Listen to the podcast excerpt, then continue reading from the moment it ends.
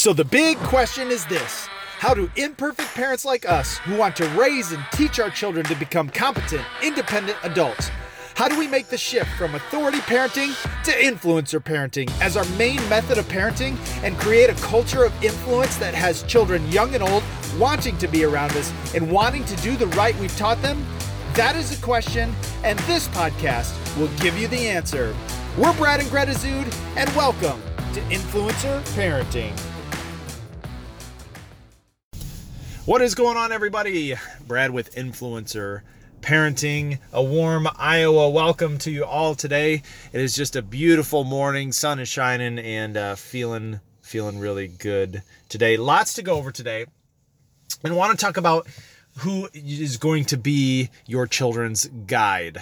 Okay, so Greta and I had the amazing opportunity to go to Hawaii earlier this year, and it was just a fabulous trip. And we were so thankful to get to go on a once in a lifetime trip like that.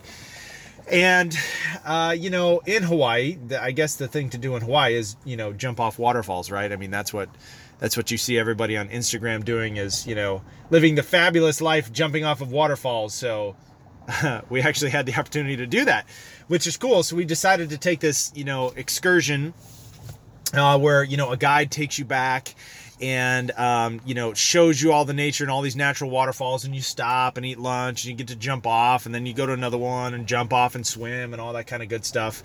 Uh, and it was it was just fabulous. We uh, we did take pictures for instagram as well so you know i guess we're we're among the uh, elite ranks of instagrammers you know jumping off of waterfalls and living the fabulous lifestyle i guess right?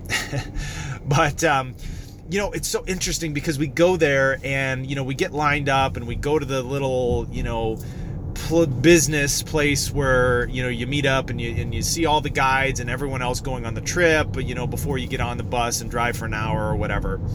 And we're standing around there and you know one of those tour guides is going to be our guide for these waterfalls and we're sitting around going, hmm, you know, I wonder if it's going to be him or her or, you know, whatever, just kind of killing time. But someone is going to guide us through those waterfalls. And, you know, that same principle applies to your children, particularly high school children. Um, someone is going to be your child's guide through all of the teenage issues going on. It's just a matter of if that's going to be you, so you can positively influence your children's lives, or if that influence or that guide is going to be your children's friends, or worse yet, the culture at school. And I don't think anyone would volunteer and say, "Yes, I would like I would like all the kids at school to be my child's guide to uh, explore sexuality and you know all those sorts of things." Um, that I'm sure you're preaching against. So you have to be your child's guide. Well, how do you become your child's guide, right? How do you be the influencer in your child's life for these tough issues? Well, you have to first have an open and honest uh, mode of communication. But more importantly than that, you have to be a place where your child feels okay being wrong ultimately at the end of the day your child is going to be influenced by people that don't just completely thump them when they make mistakes. And that's why you know they gravitate towards their friends because their friends understand that hey you know this isn't easy uh, and they don't thump uh, each other when they make mistakes. But here's what you have to remember like it's really hard to be a teenager. And we also have to remember that we're only as wise as we are because we were that teenager once. We made all the bad decisions, and we want our children not to make those same bad decisions. But we're only intelligent and smart because we have made those bad decisions. So you want to create a culture to where your child feels comfortable coming to you, having made bad mistakes and bad choices, and being the one that they can talk that through with you have to replicate on a certain level to a certain degree being their friend. And that doesn't mean that you don't have consequences. That doesn't mean that, you know, you they don't lose privilege or, you know, take the car keys away or all this kind of stuff. but it means that they they should feel open and willing to come to you and you should actively be be non you know not in some like hostage interrogation way asking them and talking with them and letting them know your struggles and literally saying to them, Hey, I would want you to come and talk to me about this. I know this is weird. Okay. I know it's weird to come to your dad and talk about sex. I know it's weird, you know, to come to your mom and talk about, you know, whatever. But you have to open up that feeling of that they can come to you and do that. And then the absolute most important thing is when they do, you have to reward them for doing so. Now, I'm not talking about buy them ice cream or let them stay out an hour later. I'm talking about reward them emotionally, okay? Don't thump them. They are coming to you. You have because because they will. If if you set this up right, let's say you've never done this and you want to set this up, at some point they probably will. They will come test this theory like, hmm, Mom says I can come to him and talk to him about this without just completely being, you know, yelled and screamed at or whatever. I'm going to try this like once, maybe twice.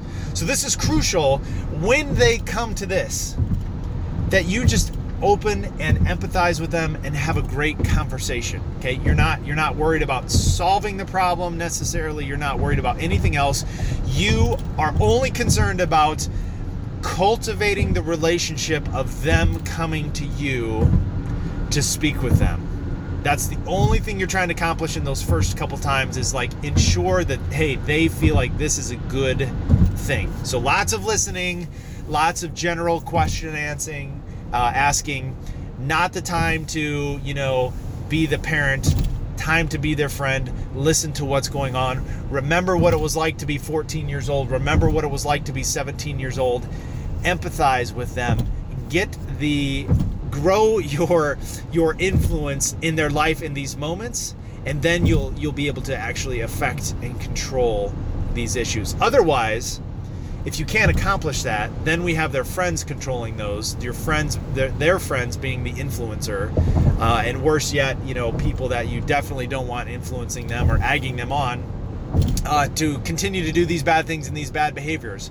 So create the culture where you know about your children and they feel good, you know, coming to you. We have friends, um, you know, at church in particular that, you know, they talk they talk about uh, you know if their kids are sexually active with their children and they know these things and they're able to have great conversations with their children because they've entered into the influencer parenting style. They've gotten out of authority. They've made the shift from authority to influence um, because you know they're they're kids that are teenagers and or you know out of the high school age, and all they're left with is the the ability to be an influencer. And so again, we want to reverse engineer that. We want that with the end in mind of being the influencer at the end of your child's, you know, uh, teenage life, and we want to try to start that as soon as possible as soon as possible. So, you know, we have younger kids and, and already with our children, you know, we're talking about these things and creating a culture where we want them to come to us as the source. And it it looks like in some moments where you literally just have to explain in in 4-year-old terms what you want to have happen with your children. So, I would go to my children and say, "You know what, guys? Daddy is really wise. You know what? God has given daddy wisdom and life experience, and daddy really wants to share those things with you. So if you have a question or if you're unsure of something, come to mommy and daddy and say, Mommy and Daddy, I need some wisdom on this topic. What do you think about this? And and you literally train your children how to come to you because that takes that takes the Uh, I don't know how to start, I don't know how to do this, right? So you just you you train your children, tell them how to approach you, what to say, and you know, especially if you say, "Hey, mom, dad, I need wisdom." You know, and that can be a cue for you. Be like, okay, they're coming to me. I, I heard the word wisdom. Okay, that's not like overly common when your child comes to you and says, "Mom, Dad, I'd like some wisdom."